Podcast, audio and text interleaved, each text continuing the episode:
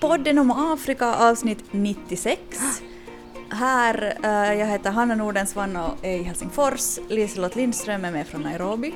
Hej! Sydafrika kämpar mot en muterad variant av coronaviruset och så ska vi prata om presidentvalet i Centralafrikanska republiken som nu är avgjort. In a united Africa, there could be no frontier claims between Ethiopia and Somalia, or between Zanzibar and Kenya, Guinea or Liberia. My roommate saying to me, What kind of music do you listen to in Africa? Tribal? Let freedom reign. God bless Africa. I thank you.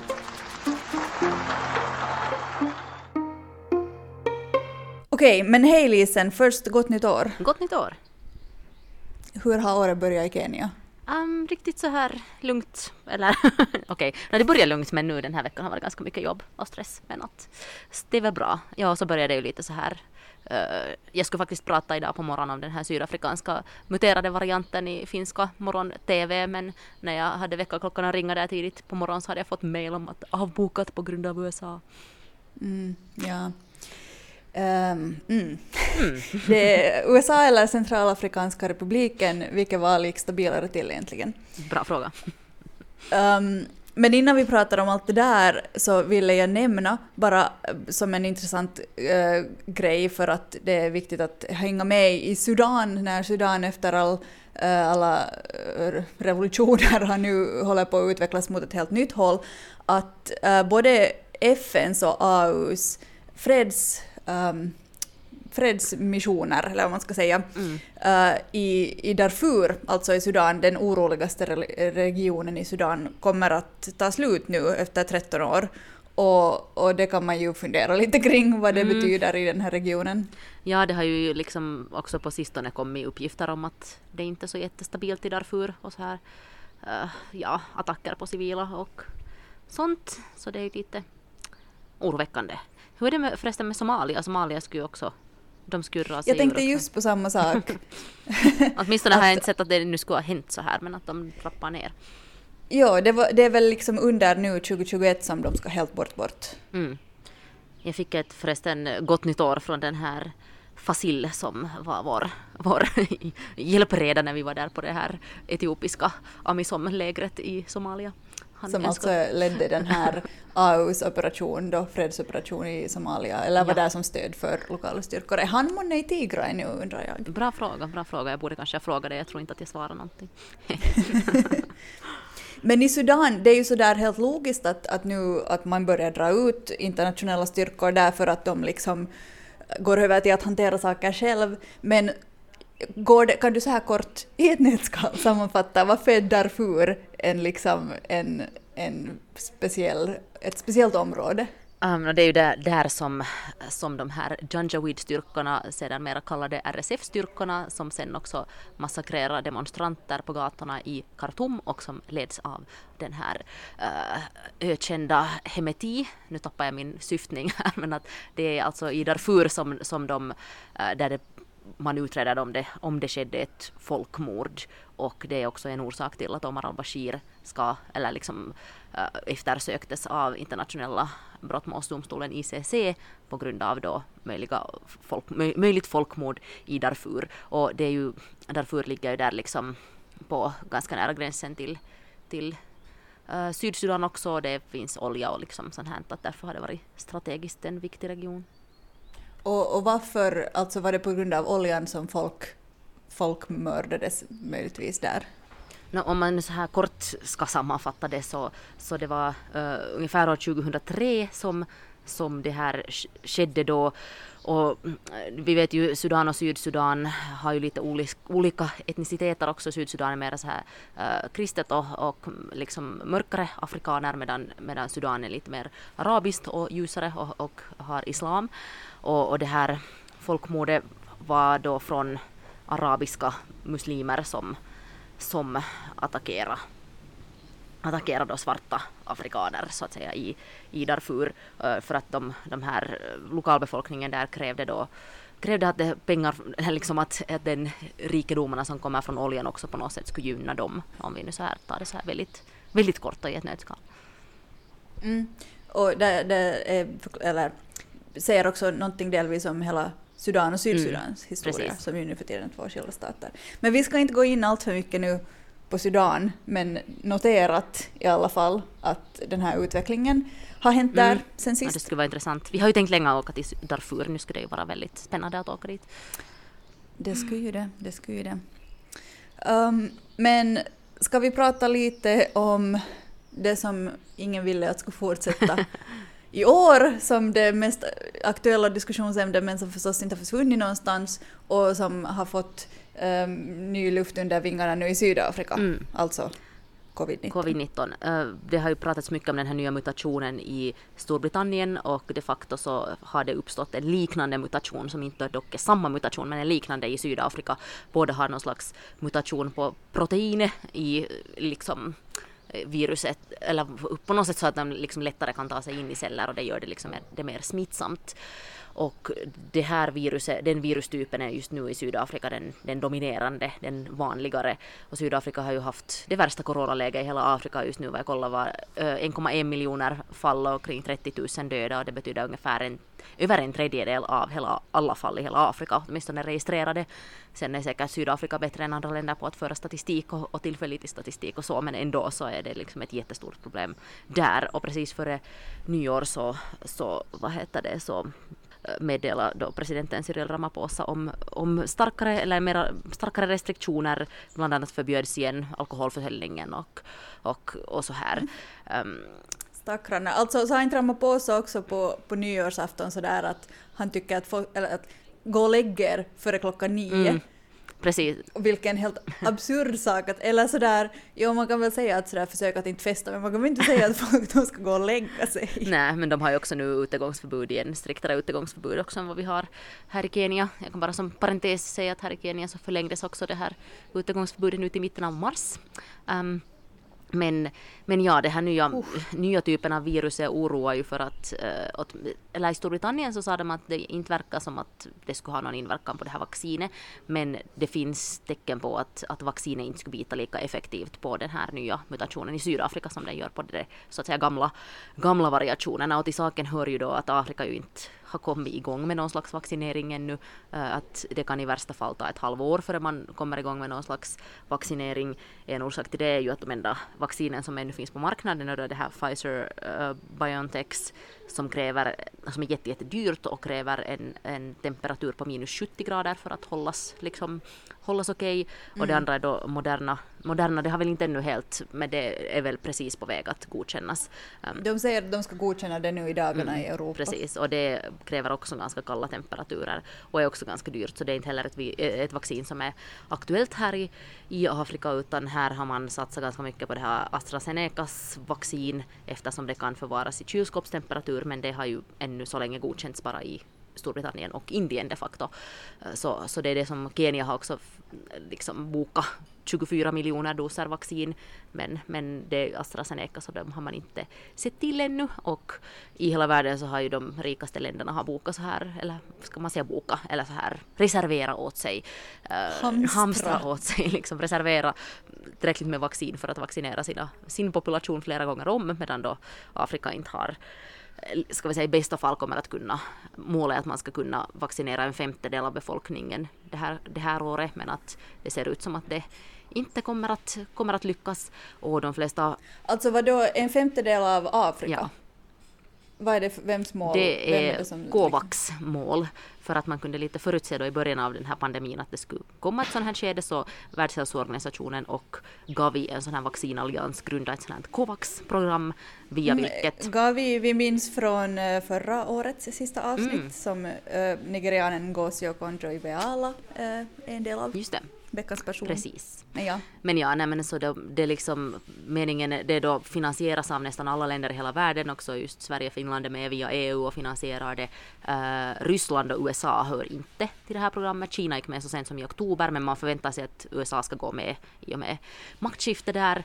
Um, men just nu är det alltså, har det helt för lite pengar, men poängen var att man skulle, att man försökte liksom satsa både i forskning och tillverkning av en, en liksom bred uh, vad ska vi säga, bred skara olika vacciner så att åtminstone något skulle sen så att säga lyckas för att många av dem som man utvecklar så lyckas ju inte eller, missly- eller liksom blir inte, fungerar inte så de går inte att använda. Men att de har just inte, uh, det här Covax har inte med uh, Pfizers och Modernas vaccin just för att de är, är, så dyra.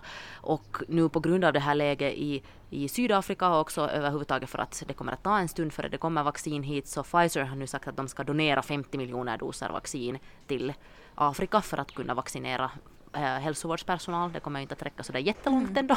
50 miljoner doser, det behövs mm. två doser per, så det betyder att 25 miljoner människor kan få få vaccinet via det. Och nu har också Pfizer sagt, så jag för någon dag sedan, hade lovat liksom att sälja, sälja vaccinet mycket billigare till till Sydafrika än till exempel till USA. Så att de lovar ungefär för halva priset men, men det skulle ändå kosta typ 10 dollar per dos och då sa Sydafrika att sorry vi har, inte, vi har ändå inte råd med det. Liksom, så att, hmm.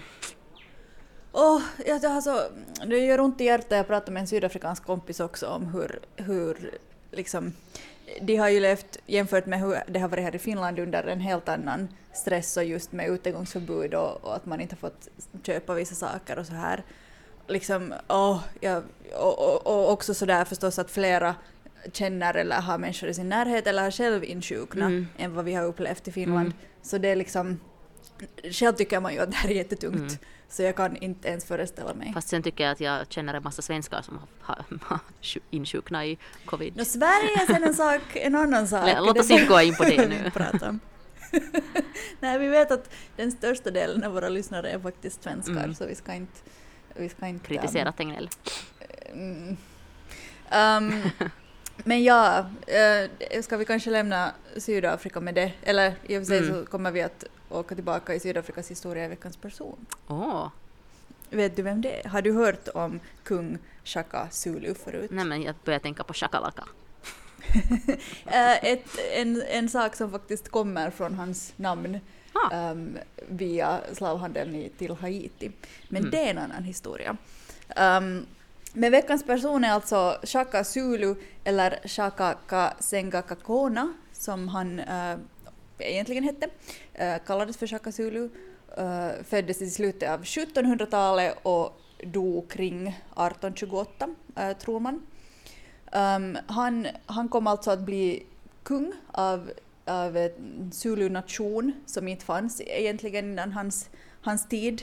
Um, han liksom förenade flera sådana här nguni-folk som hör till bantustammen um, och, och gjorde ett stort kungadöme tillsammans uh, som man sen kallar för Zululand.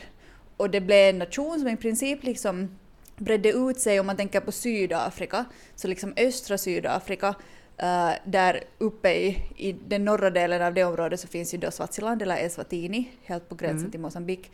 Ända därifrån ungefär 500 kilometer drygt söderut fram till Lesotho. Uh, den klumpen var liksom uh, Zululand.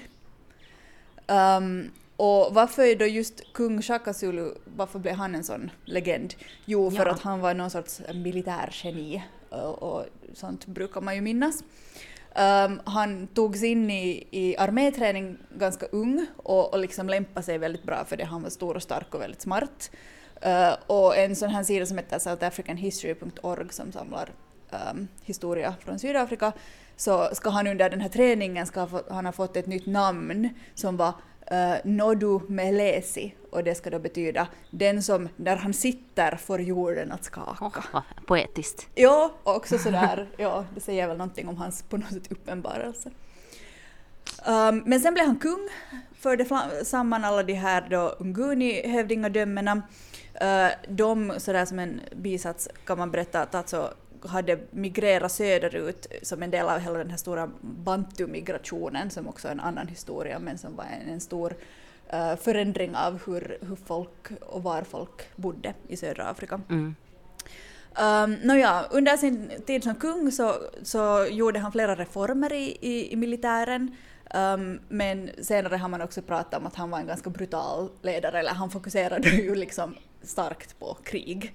Um, mm. han, det var på grund av honom som, som zuluerna började använda såna här kortare spjut um, som var liksom gjorda för närkamp istället för sådana som man kastade och, och det gjorde dem liksom i princip farligare och dödligare. Uh, han bytte också deras sköldar till större sköldar och hårdare sköldar och, och tränade sin armé till att bli ganska mobil så att det som den sen till slut kanske Eh, var den här Zuluarméns liksom största trumf var att de kunde röra sig väldigt långa sträckor på grund av att de tränade stenhårt um, och, och hade, var liksom ganska strategiska när de attackerade. Um, sen så kom européerna.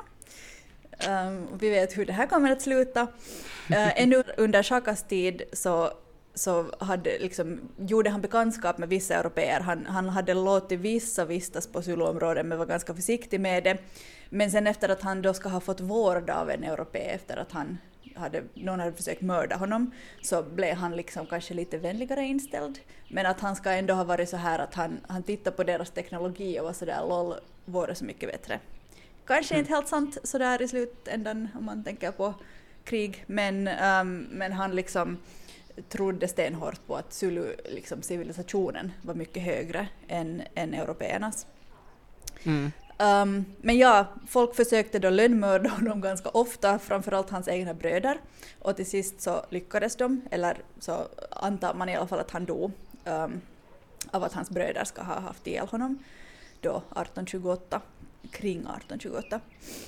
Uh, och sen efter att han dog så var ju fortfarande mil hans militär som han hade byggt upp väldigt stark, men det hjälpte inte efter att um, då både holländare och britter kriga mot Zululand för att de ville ha de här områdena under hela 1800-talet i princip. Och, och 1897 så blev Zululand en del av den brittiska kolonin Natal. Vi vet ju att idag så finns det ju en, en vad ska man säga, region, kommun, uh, ett mm. område mm. i Sydafrika som heter KwaZulu-Natal. Som, som, uh, och det är ju ett, ett av de många officiella språken fortfarande i Sydafrika, Zulu. Så det är ju en, en, en stor del av befolkningen fortfarande alltså jag älskar alltid dina de här veckans person. Det kommer en sån fantastisk historielektion alltid. Det är så lätt att jag tycker om att gotta in mig i de här historiska mm. figurerna. Kanske vi, kanske vi borde göra så att det alltid är du som har veckans person. Uh, mm. ja, det går snabbt att, att sammanställa de här historikerna.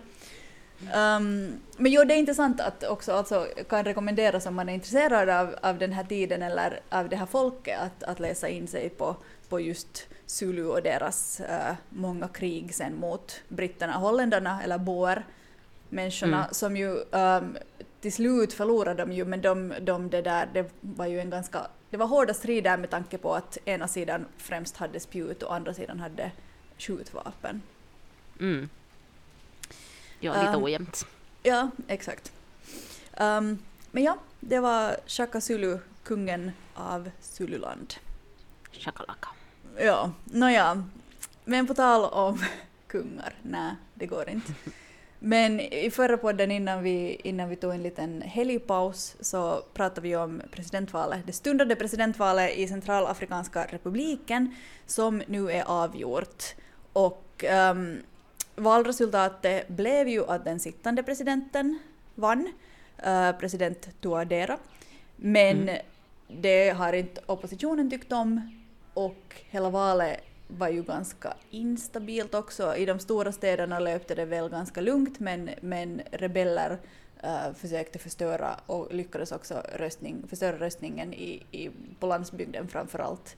Så det är, ett, det är inte ett tydligt valresultat men samtidigt så verkar det ändå som att majoriteten vill ha kvar den här presidenten som är emot alla rebellgrupper, både mm. Seleka och Antibalaka, uh, och inte liksom tar sida med någon av dem och som ju lyckades få ett, ett fredsavtal 2019 men sen dess hade liksom eskalerat åt fel håll. Men jag tycker det var jättespännande det här som hände i, liksom, i kölvattnet av valet, nämligen att uh, Rwanda och Ryssland skickade trupper för att skydda så att säga valresultatet. Och det som var spännande tyckte jag med de här rwandiska trupperna var det att, uh, att, att, att Paul Kagame sa att den här, de trupperna som de skickar uh, är inte under FN och kommer inte att behöva så att säga hörsamma det här kravet som uh, fredsbevarare från FN har, alltså att de får ju inte ingripa i någonting. Mm. Om, om de så här. Men han menar då att de här som de skickar så, så de får göra det vid behov.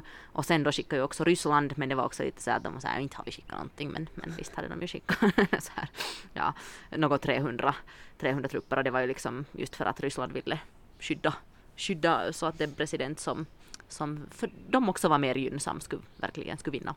Mm. Ja, och som vi pratade senast också, Ryssland har ju stora intressen i det här området. Frankrike verkar ha Mm. hållit sig undan sen Mm. trollarmén på Facebook. Japp. Men jag undrar just Rwandas liksom motivering till att mm, Ja, ja. Det, det känns som att de gör det sådär lite för att de kan. mm, Eller det tänker jag i alla fall spontant. ja, det är möjligt. Um, det som jag tycker är intressant är att jag förstår att, att de här rebellerna som försöker liksom förstöra det här valet ska vara liksom... äh, Det finns källor som säger att det är både Seleka som är då den här äh, muslimska rebellorganisationen och Antibalaka som består av kristna och, och andra religioner ska ha på något sätt slagit ihop sig. Eller att de liksom nu är tillsammans emot regimen. Vilket är förvirrande i en ren jätteförvirrande inbördeskrigssituation där de har Liksom, liksom... så här liksom din, din fiendes fiende är din vän Ja, mentalitet. exakt. Ja. Och, men att de också har uppkommit för... Eller liksom, det är jätteförvirrande, det är svårt att hänga med i det här. Men en, en spelare som, som finns med här fortfarande är den här president, förra presidenten François Bozizé som, som um, avsattes av Seleka och sen stödde han Antibalaka uh, och fick inte ställa upp nu i det här valet um, för att han är lite skurkig. Men han är tillbaka ändå i Centralafrikanska republiken. Han har varit internationellt efterlyst men, men lyckas slinka in dit och, och han lär ska på något sätt ligga lite, att han, han ska ha uh, fått till stånd kaos på något Mm. sätt. Spännande, spännande. Det är spännande och Ryssland är där och är sugna på diamanter och vapen misstänks. Men, men det som Mm. många nu tror ändå är att, um, att trots att det har varit ett instabilt val så kommer nog den här Tuadera att, att sitta och, och liksom bli insvuren, uh, unlike some.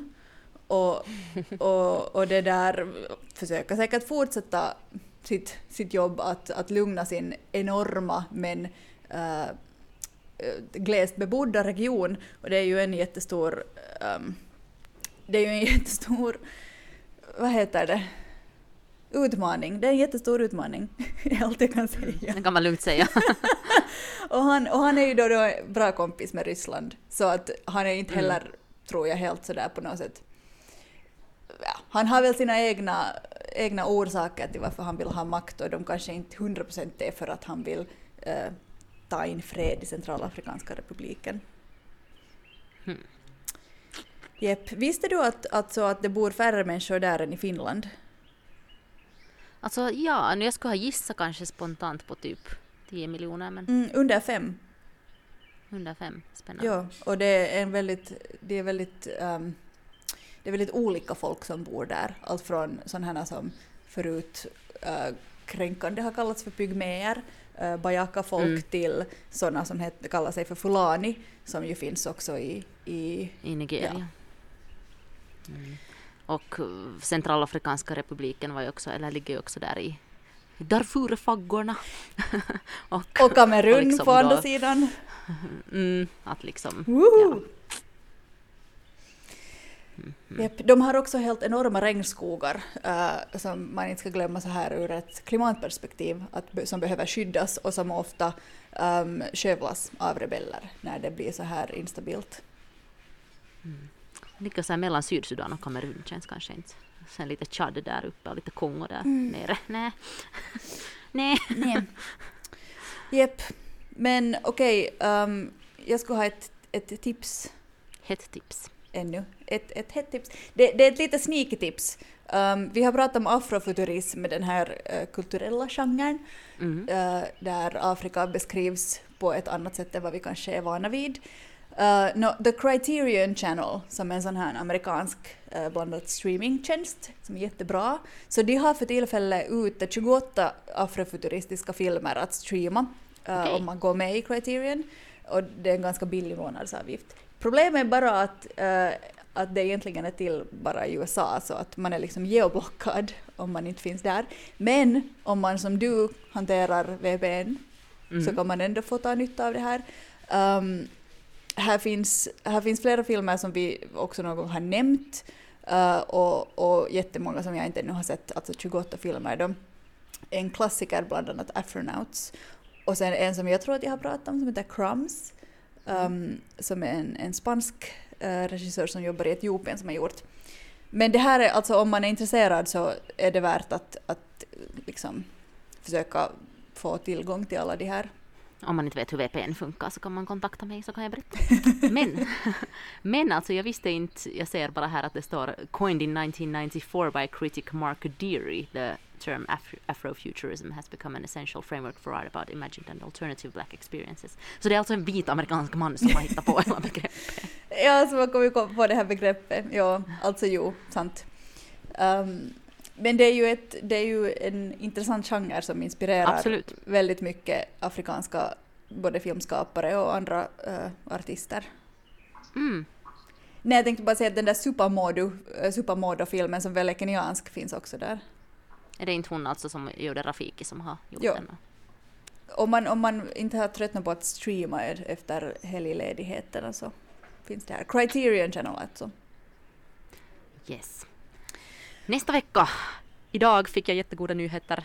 Hoppas jag håller ännu tummarna för att allting är lite så här osäkert ännu men det ser ut som att jag fick akkreditering till Uganda så att jag kan åka dit och rapportera om valet nästa vecka. Woo! Och valet är alltså när? På torsdag den 14 i första. Ah, om exakt en vecka idag är det torsdagen den 7 januari. Ja, sjukt spännande. Ja, Jag är väldigt excited. hur ser det nu ut inför valet? Jag har sett att, att Bobby Wine bland annat verkligen så här gått in i på någon sorts så här krigsmode. Att, att det Mm. liksom kommer inte att... Uh, han förbereder sig på en, en kamp som inte bara är politisk. Nej precis, att alla, vad ska vi säga, alla vet ju att Museveni kommer att vinna men det är ju liksom kanske det, så här för, för en gång skulle ett val så är det kanske liksom det mindre intressanta, liksom utgången, för att den är ganska klar. Men att själva liksom kringspelet och efterspelet blir ju jättespännande att se. Va, vad tror du sådär, hur kommer det att vara när du kommer dit?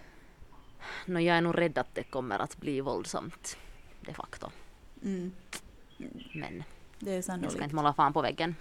Är det någonting annat sådär inför, som, som in, inför också att vi kommer att höra dig därifrån nästa vecka som kan vara bra att veta? Är det, alltså, är det bara presidentval eller är det också parlamentsval? Men det är general elections, ja, så att det är också parlamentsval. Men jag vet inte, jag tänker bara att eh, hur svårt det har varit att få akkreditering dit och hur jobb de har liksom hittat på alla världens konstiga dokument och just idag så tyckte de har börjat, börjat godkänna akkrediteringar ändå men att, att de helt tydligt så är det någonting som de, eller liksom så vill de inte, är det någon som inte helst skulle vilja ha så hemskt mycket journalister dit? Mm. Så att säga. Det ska bli Och det jättespännande att höra. Nej, vilken dag åker du? Uh, måndag hoppas jag Okej. vara framme. Um, så det betyder att det blir Uganda special i podden Yes! nästa vecka. Uh, vi får se om, om vi gör så att vi, vi gör lite avsnitt inför själva valet eller om vi, om vi spelar in uh, när rösterna har lagts eller hur vi gör. Vi får se Mm. lite hur det känns för dig när du har kommit dit. Precis, att det borde, alltså valet är det på torsdag och, och vad jag nu har förstått så borde ett resultat komma inom 48 timmar. Vissa lä- länder räknar röster snabbare än andra. Hmm, vi får se vem som tar, eller liksom, eller bara så här nu som en total parentes och sidospår, så liksom den här utvecklingen i USA så be, gör ju helt enkelt att andra kanske tar modell, eller är så här att om de kan göra så kan vi göra. Och det gör också det här som vi har pratat om tidigare, att alltså fokus på överlag eh, internationell eh, rapportering ligger nu jättestarkt på USA och samtidigt så pågår Mm. det ganska dramatiska val i flera afrikanska Mm. länder. Och, och alltså inte minst nu att Centralafrikanska republiken har röstat och, och har fått jättelite uppmärksamhet. Och, och nu det här är ju liksom ganska ödesdigert på något sätt i Uganda och alla tittar på de här stollarna i, i Washington. Mm.